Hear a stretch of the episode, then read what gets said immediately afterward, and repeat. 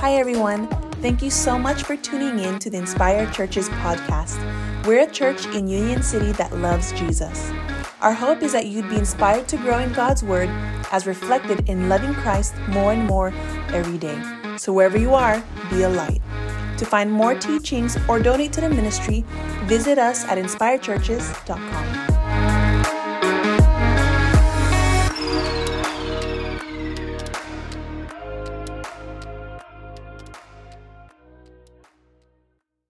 Good morning, 11 a.m. How y'all doing? Come on, one more time for the dads in the house. Come on, let's give them love. I know we like to give mamas love, but let's get our dads some love this morning. Yeah, yeah. It is great to be a dad. And of course, I got to give a shout out to my dad, Papa Phil. Stand up a little bit, take a little twirl, dad, do something funny. That's my dad. I love my dad. My dad has been an amazing provider. Um, and, you know, for those of you who know my mom, she usually takes um, the title of prayer warrior in the house.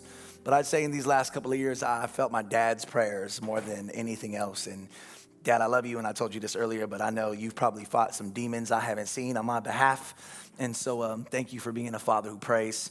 Um, and uh, for those of you who don't know my dad or know my dad and never want to say hi to my dad after church, you can find him at Dos Hermanos, where he'll be uh, killing some steak rancheros, and that's kind of his thing. So we'll be there today. Um, and so, Dad, I love you. I honor you. I thank you um, more than you know. Uh, we started a sermon series last Sunday that we entitled Summer Gardens. And uh, we are going to continue throughout the summer talking about the supernatural fruit that only the Spirit of God can produce inside of a genuine believer.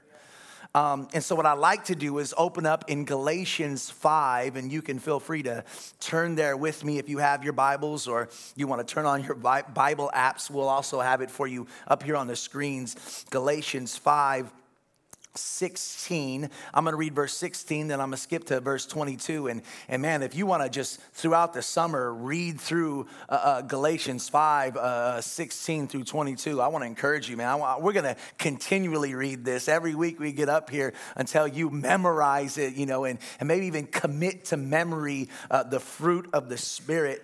And so, Galatians chapter 5, I'm going to read verse 16, then I'm going to skip to verse 22, then I'm going to draw you into where we've been been and where we are going to go. Uh, I'm really excited about this summer series as I will continue to preach, but we have some of our very own Pastor Andy, Pastor Danny, Catherine Castrins will be bringing a word. Uh, uh, Pastor Roger, of course, always bringing the house down and giving us some practical wisdom from the good book.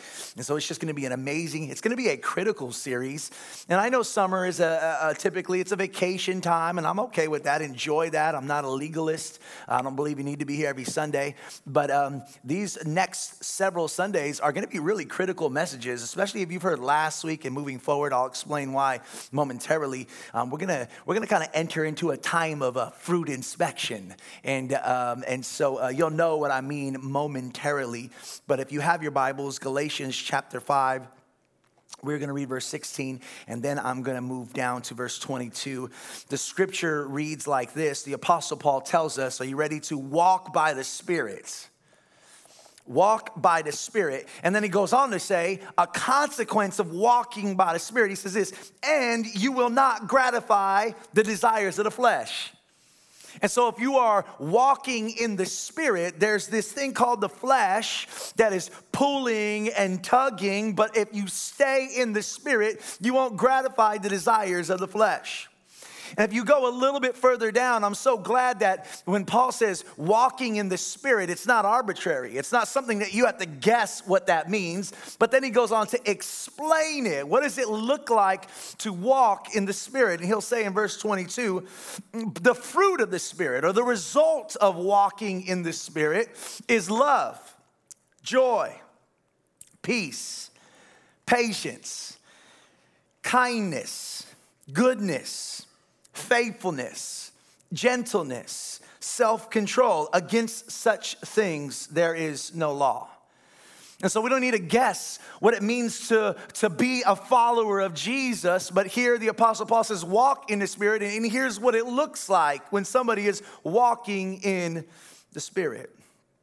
And if you haven't heard, Inspired Church is going to be planting gardens all summer long. Now, I think it's a great idea, maybe at some point in the future, to do some community gardening. But what I mean by planting gardens all summer long is that we are going to be asking that the Holy Spirit would produce supernatural fruit inside of the, our natural gardens. Amen? Any gardeners? Green thumbs? Some of you maybe are a little, there we go. I knew we had someone that was good. You must be really good. There's probably some people that are, but they don't want to raise their hand because their backyard probably suggests otherwise. Maybe you try. Uh, but you know that gardening is not easy, it's a, it's a difficult task. It takes a lot of different elements. And so we are going to be gardening um, all summer long. And so I hope that you would be with us. And we're determined uh, to be a church that produces uh, supernatural fruit. Amen? Why? Let me briefly go over why this sermon series. Why must we, as genuine believers in Jesus Christ, produce supernatural fruit? Well, number one, the Spirit's fruit validates the credibility of our witness. And we ask the question is your life attractive? And I don't mean Instagram attractive. The question that we ask is do you live a life that makes others want to know Jesus?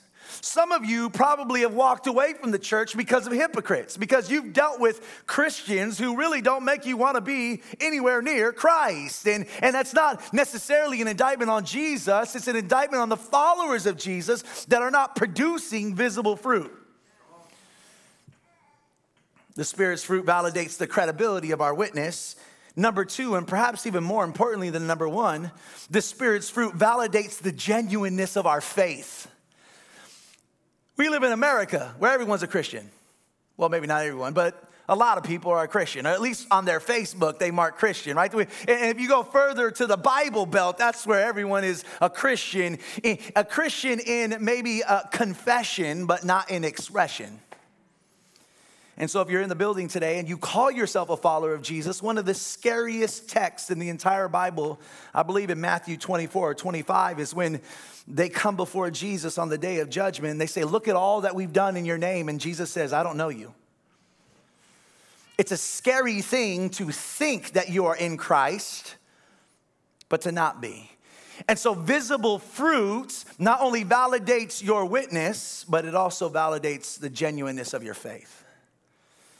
And finally, the production of the Spirit's fruit in our lives should also come with the presence of conflict, warfare. Like whenever the Spirit is producing in us His fruit, we also know that we live in this flesh and there is a warfare going on in our heart between what the Spirit is producing and what the flesh is doing. And so I'm here to say that if you are at war with yourself, that is a sign that the Spirit is in you. We have to take inventory because for some of us, maybe there is no war. And at that point in time, it's a dangerous moment. Are you with me? And so consider this series a critical time of fruit inspection. Some of you are really good at inspecting other people's fruit. Anybody like that? So you're really good at like looking at the person next to you, like, well, that person's not, right? But this is a time for you to not look out, but to look in and inspect your fruit. And so, as you know, last week we started with the first fruit, which was love. And we took our time to talk about love. And you can go back to the podcast or to our YouTube channel if you'd like to uh, be a part of that. And this week we're moving from the first fruit of love, which I call, which is the preeminent fruit, the most important fruit. All other fruit flow out of this place. And so today we move from the fruit of love to the fruit of joy and everyone smiles through their masks, which, by the way, thank you for working with us in this season of masks. I know there are other places that don't, but uh, in order for us just to be a good neighbor here uh, in Alameda, we've decided to do it. And so I know it's an inconvenience, but it's a minor inconvenience to come and worship with the body of Christ. Uh, and so I thank you so much for doing that. Um, joy. Let's be honest uh, for a moment. Are, are you a joyful person? Are you a joyful person? Or maybe forget about what you think, what do others think? right? Would others describe you as a person who is full of joy? Or are you always down? Maybe you're discouraged, doubting, disgruntled, or discontent. Do, do you have like one of those friends in your life that you absolutely love? Like someone that you really love, but you like you limit the amount of time you spend with them. Am I the only one?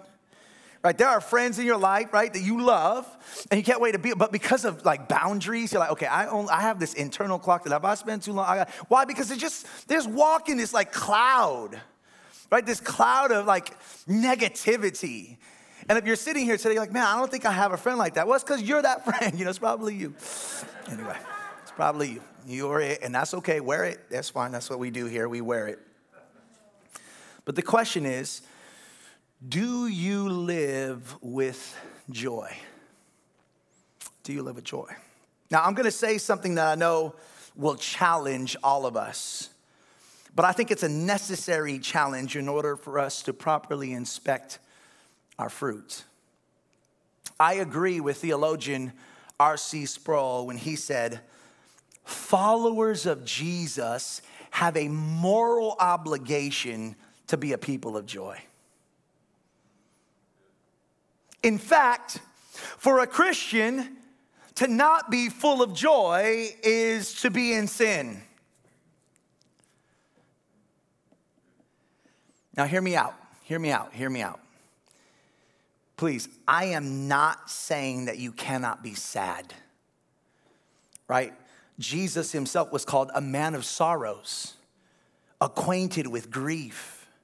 I am also not saying that you cannot battle with worry, anxiety, depression, or fear. But I am saying that you cannot battle with worry, anxiety, depression, and fear. But I am saying that if you do battle with those things, that you can, in the midst of suffering and pain, as a genuine follower of Jesus, still produce the supernatural fruit of joy. So I'm not saying that you can't battle with these things. I'm not saying that you can't be sad, that you can't be sorrowful. What I am saying is that as a genuine believer in Jesus Christ who is filled with the Spirit that produces fruit, that you can have joy even in the midst of pain. And if you're having trouble believing me, I, am glad you're here. I'm going to do my best to try to explain. But before we do that, let's pray. Heavenly Father, thank you for being our ultimate Father the one in which all other fathers, though imperfect, uh, point us toward. And thank you for the generosity and the provision of your Son, Jesus Christ, who was given as a, a sacrifice for us so that we could be near and close to you again.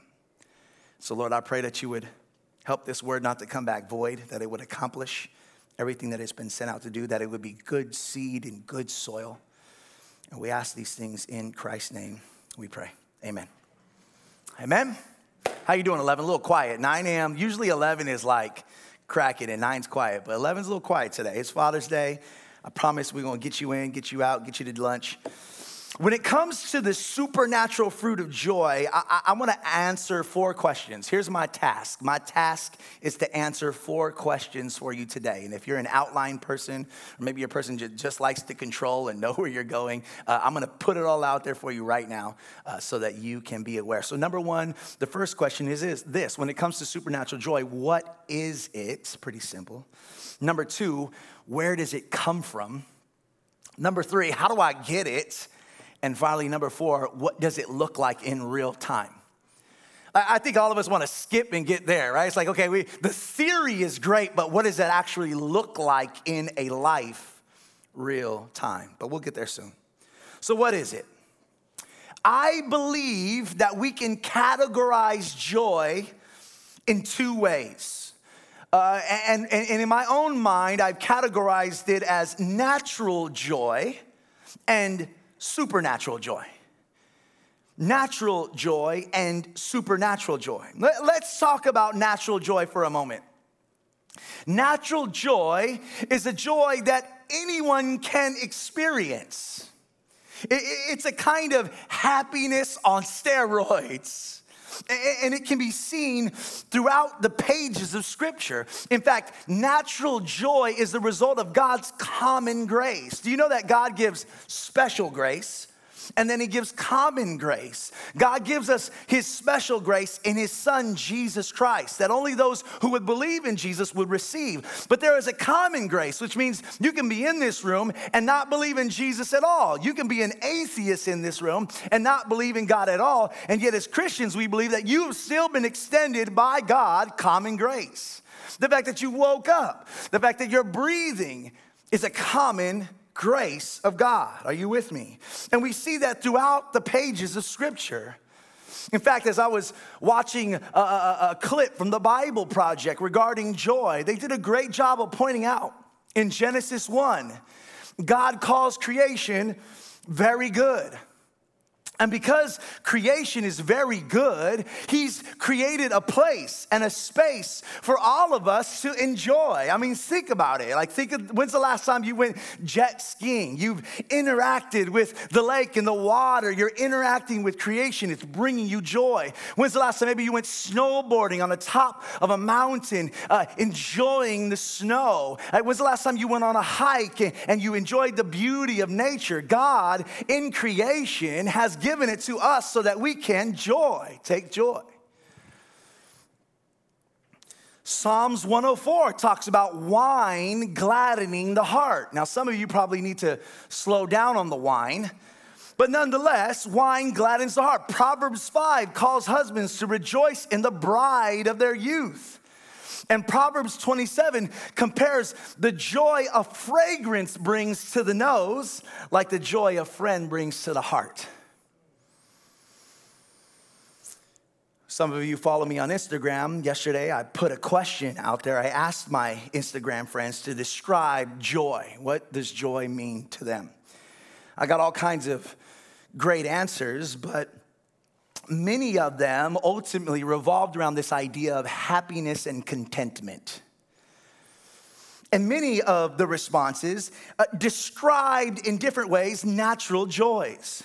I mean, think about the last time you've experienced a natural joy in your life. Maybe it was your wedding day.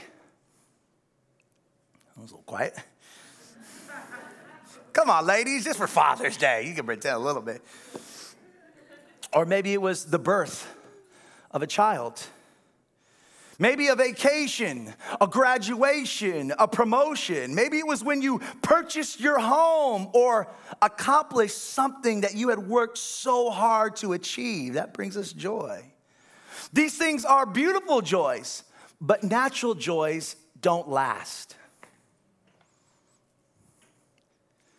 The honeymoon ends, and now two imperfect people struggle to become one. The baby grows up and becomes a source of much heartache and pain. The dream house turns into a financial nightmare. The perfect job is now your greatest stressor. And that relationship that you swore will last forever has harmed you, broken your heart. Now, listen, not all joys will sour, but they all will eventually expire. Yet, there is a kind of joy that lasts forever.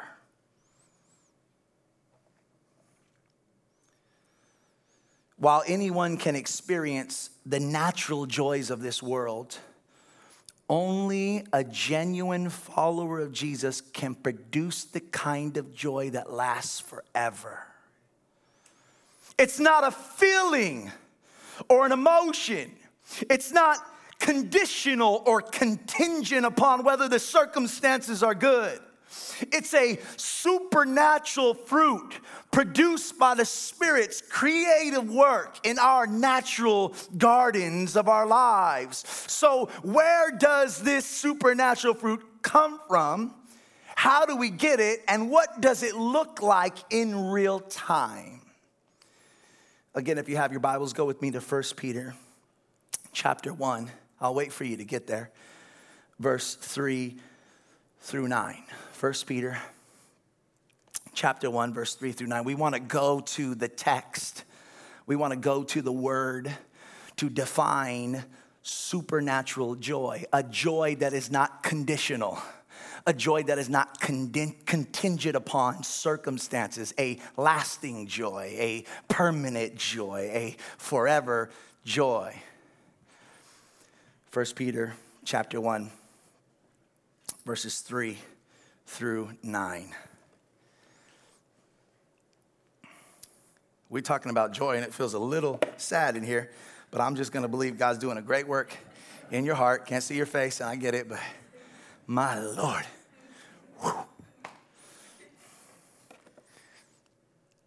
First Peter chapter 1. It's Father's Day, y'all. It's Father's Day. First Peter chapter 1, verses 3 through 9. Uh, uh, let's, let's get into this. Let's get into the text. Peter says, Blessed be the God and Father of our Lord Jesus Christ. According to his great mercy, whose? The Father, according to His great mercy, He, the Father, has caused us to be born again to a living hope through what? The resurrection of Jesus Christ from the dead to an inheritance. Amen? How many y'all love inheritances, right? Give me the money to an inheritance that is imperishable, undefiled, and unfading, kept in heaven for you. I don't know about y'all, but it's good to know know that I have a rich inheritance that's not in a savings account, but it is kept in heaven permanently, waiting for me. Who, by God's power, are being guarded through faith for a salvation ready to be revealed in the last time. Now, here it is. Peter says, In this I rejoice. Y'all with me? What, what, is, what am I rejoicing in? Everything he just said. So hopefully y'all got that. In that I rejoice, though now for a little while, if necessary, you have been grieved by various trials, so that the tested genuineness of your faith, more precious than gold that perishes though it is tested by fire, may be found to result in praise and glory and honor at the revelation of Jesus Christ. Though you have not seen him, you love him. Though you do not now see him, you believe in him and rejoice with joy that is inexpressible and filled with glory, obtaining the outcome of your faith. What is the outcome of my faith? The salvation of your souls. Okay, I think we need to unpack that. Where does this supernatural joy come from? Peter writes in verse 6 In this I rejoice.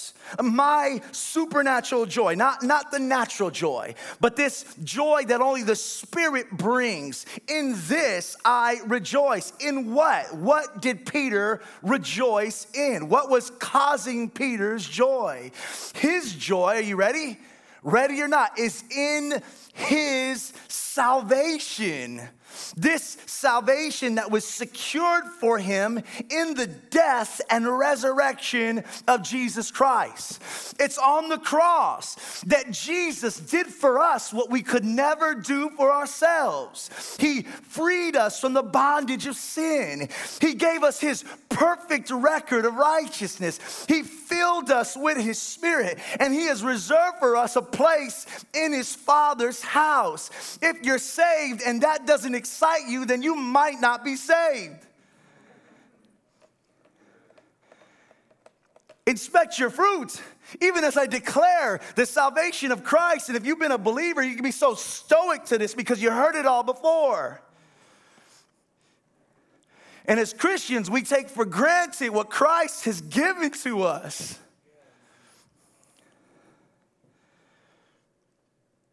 Where does Peter get his joy? Where should we get our joy? Not from ourselves,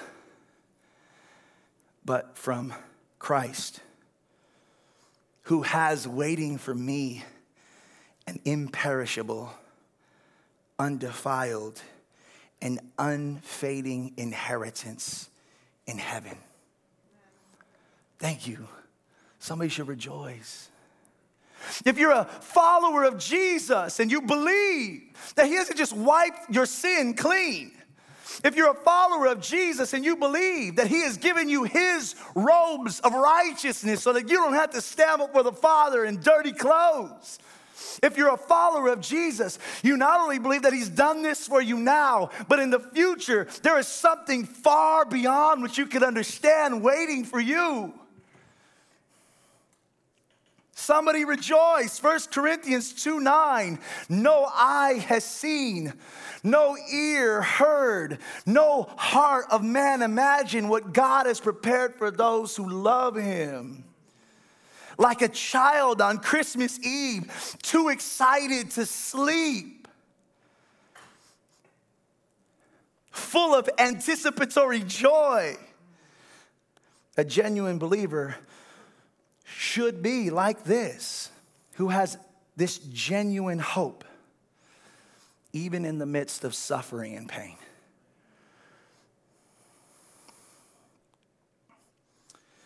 What does that mean? That means you may be broke. Get amen? You may be broke. You may be uncertain about your financial future. Your health may be fading. Your body may be aching. You might even be battling with depression and anxiety. But your joy can be full because it is not grounded in temporary happiness, but rooted in heavenly hope. Hmm. You got me over here yelling and sweating in the name of Jesus.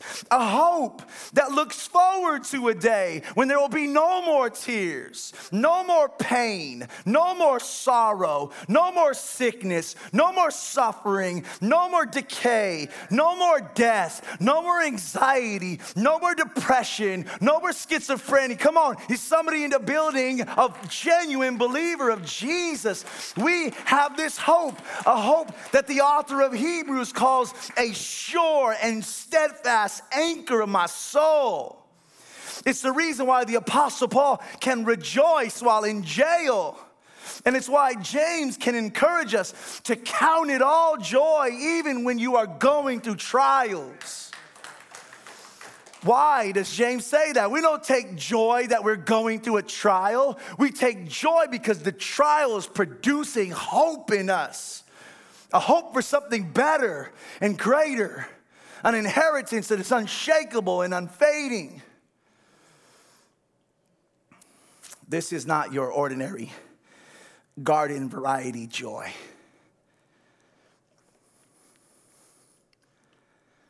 So, how can I get it? Amen? How can I get it? Thanks, Mama. How can I get access to this kind of joy? Look at verse 8. Let's go back to the text. Look at verse 8. Listen to what Peter says. And this one hit me this week. Yeah. Though you have not seen him, you love him. Uh-huh. Y'all feel that? Yeah. Yeah. That speaks right to me. Though you do not now see him, you believe in him and rejoice with joy that is inexpressible and filled with glory. You know, one of my favorite lines from Christ in the book of John when he prays his priestly prayer before he's about to go to the cross. Did you know he prays for his disciples? But then he prays for all of those who will believe. He doesn't just pray for his disciples, but he prays for all of those that will believe because of the result of their word. And though they will never see him, they will believe in the word. And he prays for you and he prays for me. Though I don't see him, I love him. I believe him. How can we get it? How can we get this hope? Let me just say it like this how can we get this kind of joy? This is not a manufactured joy. It's not a work of men, it's a fruit of the Holy Spirit. As a result, because it can't be manufactured by men, because in your own strength, in your own power, you can't create this joy, there is nothing that you can do, essentially, to produce it. This joy can only be received by those who believe in a reality that they don't see.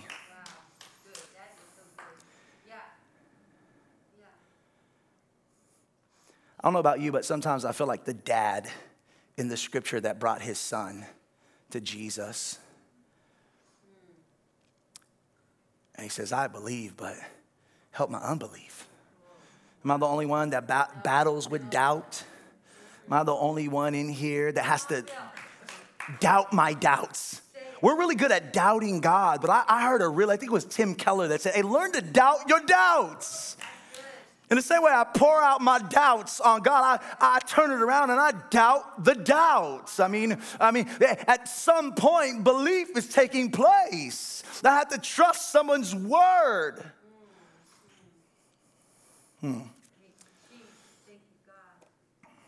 The joy, this supernatural joy that is produced by the Spirit, can only be received by those who believe in what they cannot see.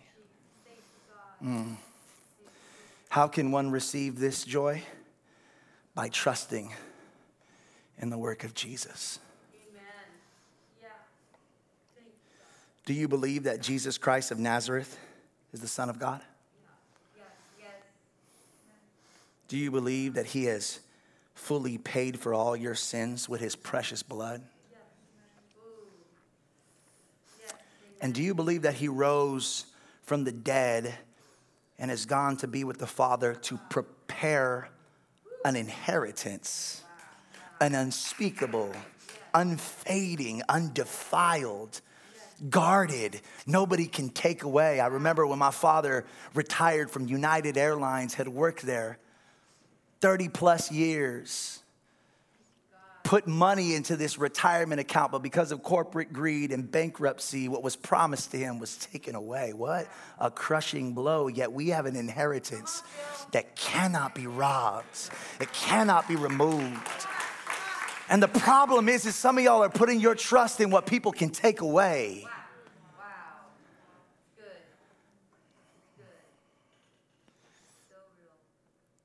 If you trust him, though you do not see him, then your joy can be full.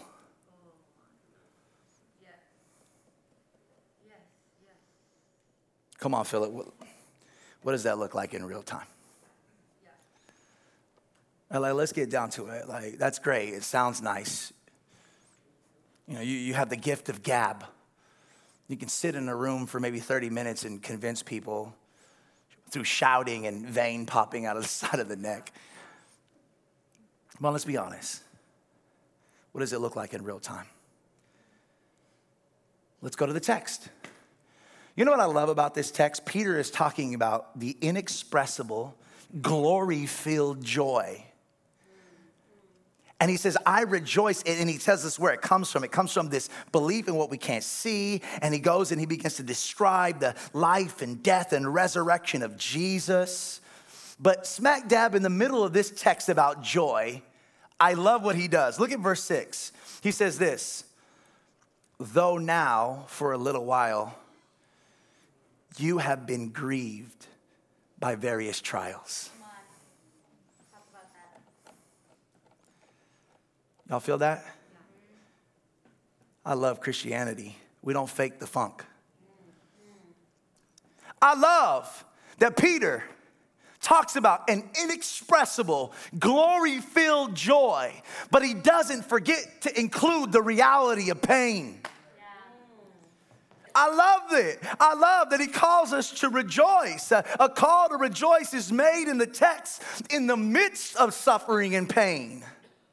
The supernatural joy of a believer does not require them to deny pain or suppress pain. We live in a world where we escape it, we smoke it away, we drink it away. We live in a world where we deny it. Maybe if you deny it, it'll go away. We live in a world where we suppress it, ignore it.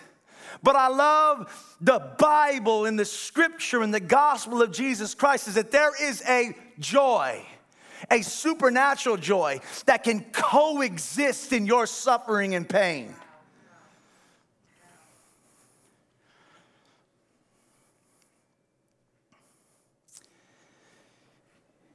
So, what does it look like in real time? In 2015, the Golden State Warriors blew a 3 1 lead. It's been a source of heartache and pain. Of course, since then, we've enjoyed so much joy, including this last week. You knew I was going to get it in. Some of you may never come back to church again because they were too holy and sacred to talk about that, but nonetheless, I celebrated in the common grace of God the Warriors brought home another championship. My boy Steph Curry won an MVP. Okay, I can't, I'm not preaching. Some of you, man, that's the most excited you got all day, y'all. Man, I'm just kidding. You know how to get you there. I, am I'm with you, I'm with you. But I'll never forget, right? We blew a 3 1 lead. I'll never forget game seven, right? I was at Jeffrey's place and we are actually at his dad's place. We had a little bit of a watch party and and man, that, that series went our way, and all of a sudden it started to collapse on us. I'll never forget game seven. There were some ups and some downs. There were some hopeful opportunities, but we were stagnant for like the last two minutes. It was great defense. Nobody can score. Both teams were tired. And then Kyrie hits a step back dagger that sealed the deal for a devastating loss at home. Like I can't even stand it to this day. Even you know the visions of Andre Iguodala with a fast break and LeBron James. Like I have to see that all the time all the time. And if you're not a lunatic fan, on the border of idolatry like me, you're probably like, I have no idea what this guy's talking about, but just stay with me. Um, it was a crushing defeat. And I remember it as the clock wound down, LeBron's like, Cleveland, this is for you. I went to my little car seat where my son, who was just born that year, he was born in April, so he's about three months. Was tightly bundled because his dad knows how to swaddle well. I picked up my, I praise God for the swaddling. I picked up my son. I went to the backyard. I remember I held him really tight. Some of you think this guy is really weird. I held him really tight. I held him really close, secured in my arms. And um, as I began to hug him, I literally began to hug him until the sting of the loss began to slowly fade. And in that moment, there was no doubt that I was feeling deeply disappointed, but I drew comfort from the presence of my newborn son that was in my possession. So even though I was experiencing loss, I was still holding on to joy. Y- y'all hear that illustration? Some of you might think that's a real trivial illustration. Well, rewind back 14 months earlier in 2014 when Jamila and I had just found out that we were going to have our first baby. I remember that day. I got home. She had placed the positive test to surprise me on the table, not knowing what it was. She told me to look, and there was this stick with two red lines. We both were overjoyed. Overjoyed. And like any couple, we began to smile and imagine and talk about what life would be with a, a new baby girl or baby boy. But the smiles quickly turned to fear the day my wife started to bleed and the great joy turned to deep pain when we found out that we had lost our baby.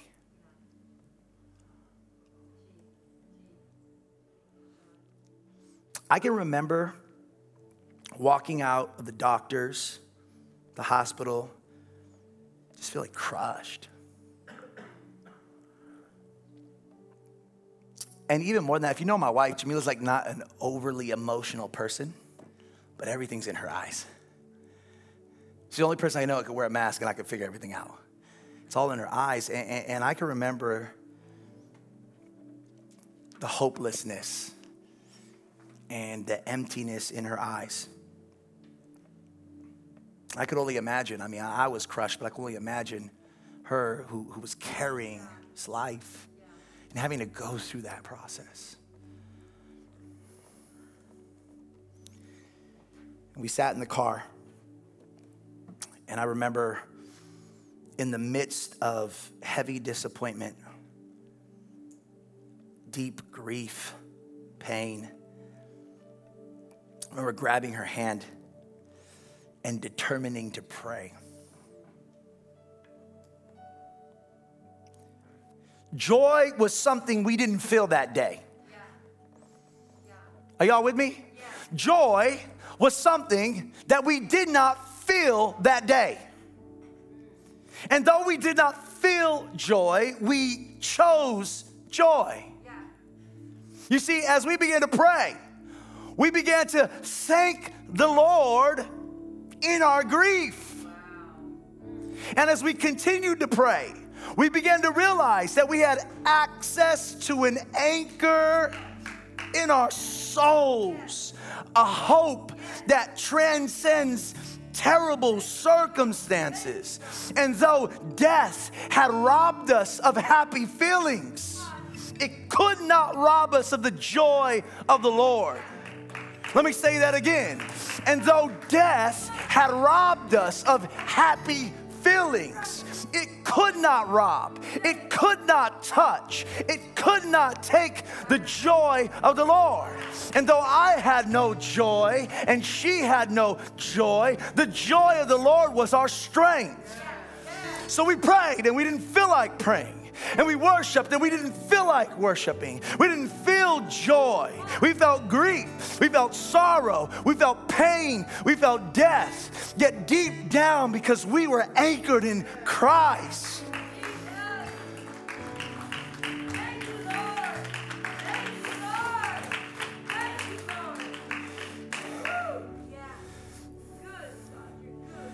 And today we have two babies in heaven. And we've talked to Philip about it. He knows he has a brother or a sister in paradise. And one day, when we get there, one day, when we get there, both our babies will be there.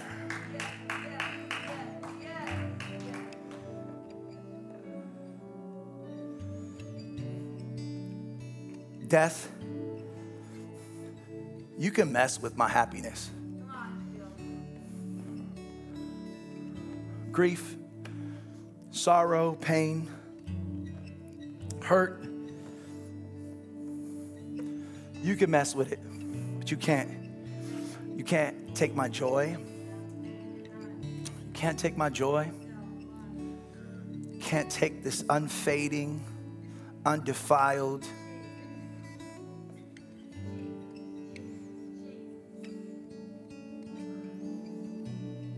supernatural joy. Y'all hear me? Yeah. Supernatural joy. A joy that is a fruit of the Spirit. Joy you can worship in the pain. You can pray in the suffering. A joy that you don't have to smoke away, drink away, run away, hide away but a joy that coexists in that pain. And, and though we were suffering, we held on because in our possession we had the joy of the Lord and the salvation of our souls through the death and resurrection of Jesus Christ.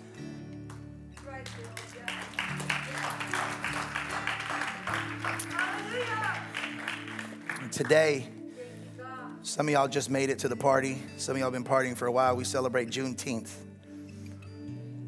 It's a day in 1865 when enslaved African Americans learned of their emancipation. And as I reflect on what that means, I couldn't help but think about how much we can learn from the black church. Yeah. Like, well, why you call it a black church? Well, they had no other choice. They weren't allowed in the other churches. Wow. And though their suffering was immense, their theology of joy and their demonstration of joy is unparalleled, if you ask me, in history. I mean, stolen from their homes, shipped like cargo families torn apart, sold into slavery, treated like animals on the surface. There was nothing that black slaves could be happy or hopeful about. Even after emancipation, Jim Crow, and segregation, there seemed to be only trauma.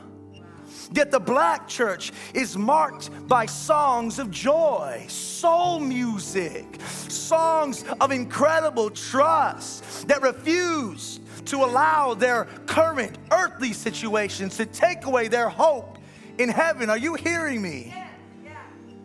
Songs that said, Swing low, sweet chariot, coming forth to carry me home. I looked over to Jordan, and what did I see? Coming forth to carry me home. A band of angels coming after me, coming forth to carry me home.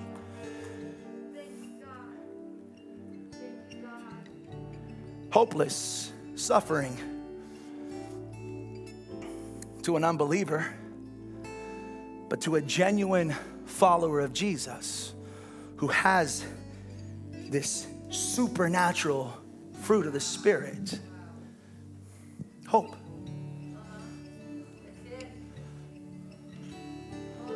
Mm. Charles Spurgeon the Prince of Preachers, he's called, he once said this The joy of the Lord is what does the most damage to Satan's kingdom.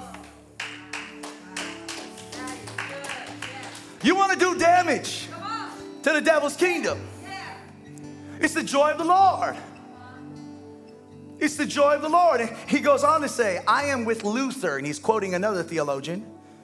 He says, I am with Luther, who used to say, when he heard any bad, bad news, come, let us sing a song and spike the devil.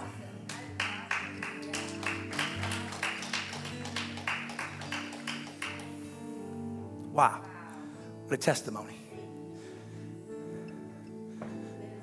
What a testimony. What a testimony. Come, let us sing a song don't wallow. Come, let us sing a song. Let us sing a song and spite the devil. And for those of you that maybe have experienced a deep pain, a deep pain, an unimaginable suffering, maybe you can't sing a song. And maybe this moment doesn't call for songs of joy. It's not sinful. Jesus was called a man of sorrows, acquainted with grief.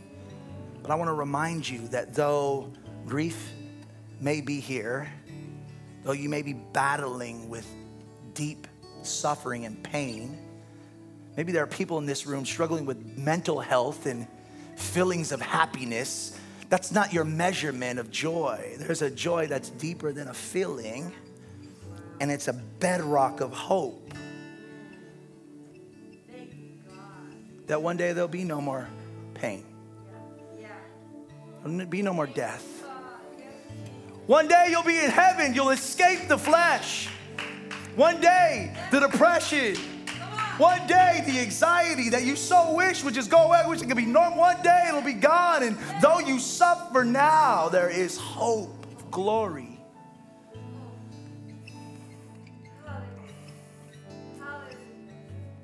I'm with Luther, who used to say, when he heard any very bad news, Come, let us sing a song, spite the devil. And so, if you're in pain today, let us sing a song and spite the devil together as a church who's anchored in the hope of Jesus Christ. If you are able, to stand and as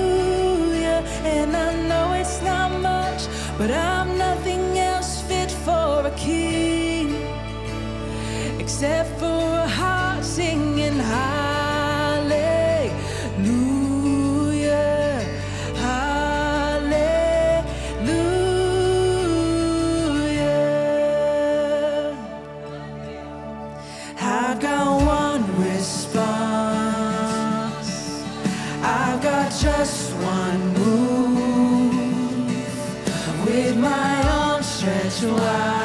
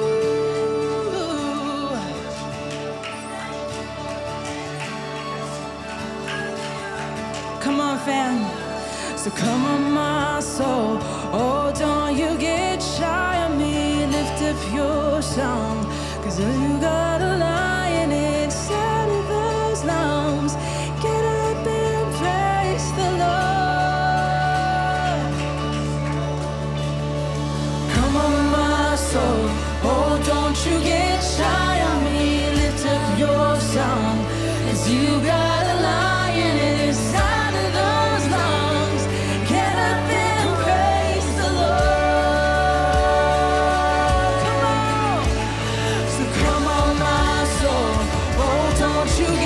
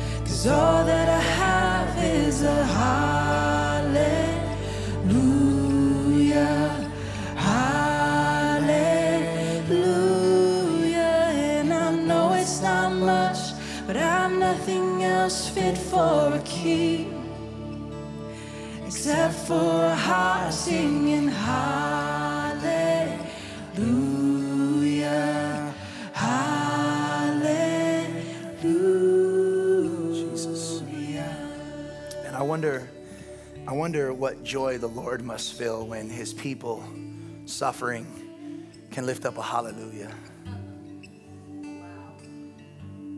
What a blessing. You know, I always used to trip out like, you know, the Lord blesses us and we see ourselves, you know, bless the Lord. How can I bless God? How can I bless Him? He's given me everything. I mean, He's the ultimate blesser. He doesn't need anything. There's just something inside of me that dares to believe that when I worship and when I rejoice, when I praise, I bless His name. But even when I'm suffering and I'm not feeling it. In a moment, I'm going to pray, but I want to say this isn't a Christian cliche. Like, you're going to leave this place and you're not going to feel it. This is not about, oh, I, I, you know, God makes me feel. Sure He can make you feel good, but many of you are going to leave this place and, and you're not going to necessarily feel it. But that's that's natural joy. There's a supernatural, the bedrock of hope. Even when you're not feeling it, the fact remains. And you know what's cool about fact? They don't care about your feelings. Fact does not require you to feel, it requires you to believe.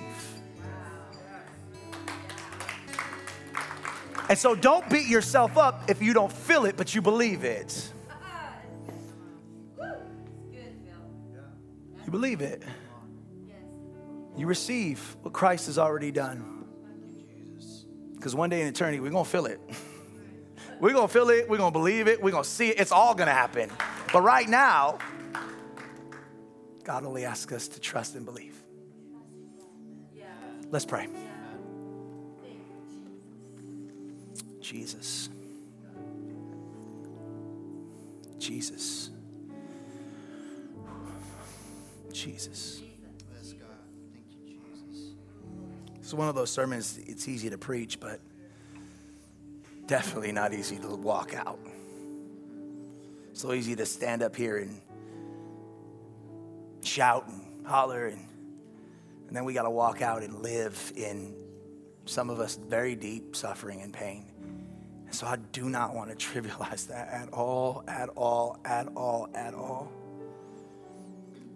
I can only pray that the Holy Spirit does what my words can't. This is a supernatural work of the Spirit, not even the words of man. Like it, Peter says, inexpressible joy. And so I just pray in the name of Jesus that you would produce in us, in this church, and everyone in this building as we believe, as we look to Christ's work, that the byproduct of that would be this unspeakable joy. I just can't express it. This settling in my soul, this bedrock of hope that goes deeper, that penetrates and goes beyond my feelings and goes deep into my soul. The joy of the Lord is my strength. May we walk in that. May we produce fruit that would honor and glorify the Lord in all that we do. So, Lord, I just pray a blessing again over all the fathers in the building. I pray a blessing as we leave this place. May we not leave your presence. You will go with us.